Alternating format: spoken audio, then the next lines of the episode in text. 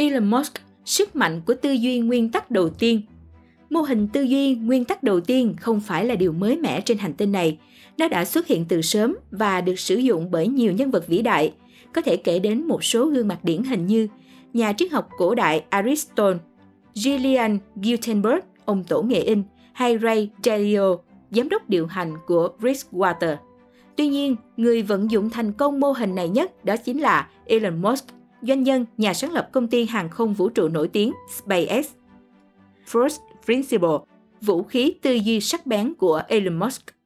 Vào năm 2000, Elon Musk và công ty PayPal, nơi anh đang giữ vị trí CEO, xảy ra mâu thuẫn.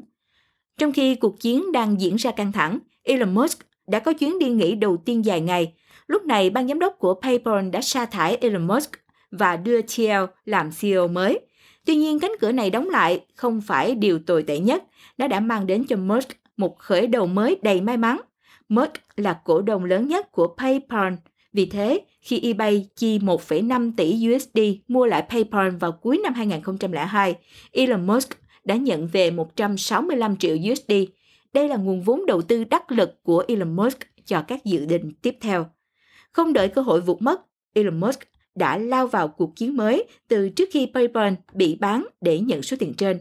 Elon Musk bị cuốn hút bởi một ý nghĩ điên rồ sẽ đem cây và chuột lên sao hỏa.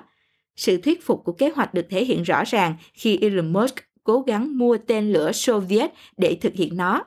Không ngờ rằng, ngay khi đang phấn khích với ý tưởng đó, Musk đã gặp trở ngại đầu tiên. Các công ty của Nga đòi 8 triệu USD một tên lửa. Những tưởng ý nghĩ điên rồ mang sự sống lên sao hỏa sẽ bị dừng tại đây. Nhưng Elon Musk đã nảy ra một suy nghĩ mới. Musk tin rằng anh ta có thể tự làm tên lửa với giá rẻ hơn.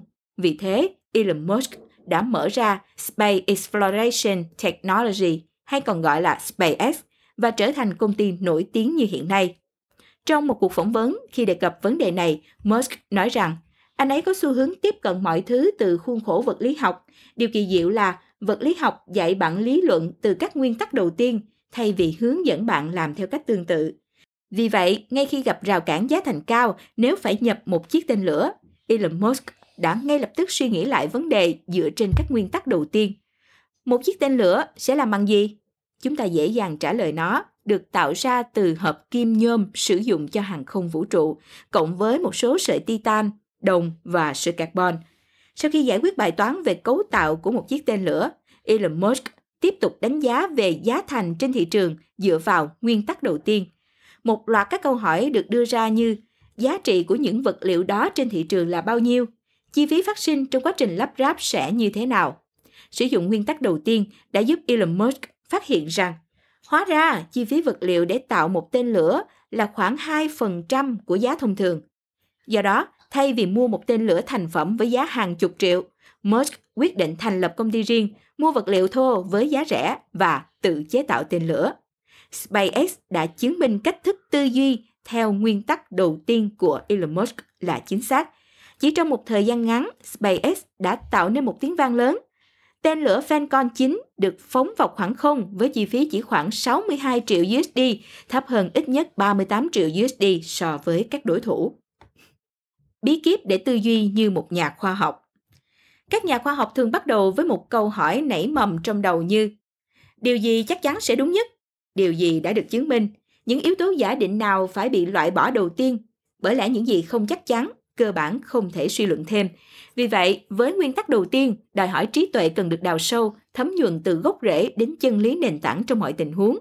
Với nguyên tắc đào tận gốc, chúng ta cần học cách nghi ngờ có hệ thống mọi thứ mà ta cho rằng đó là tình huống giả định, cho đến khi vấn đề quanh ta chỉ còn là những sự thật hoàn toàn không thể chối cãi.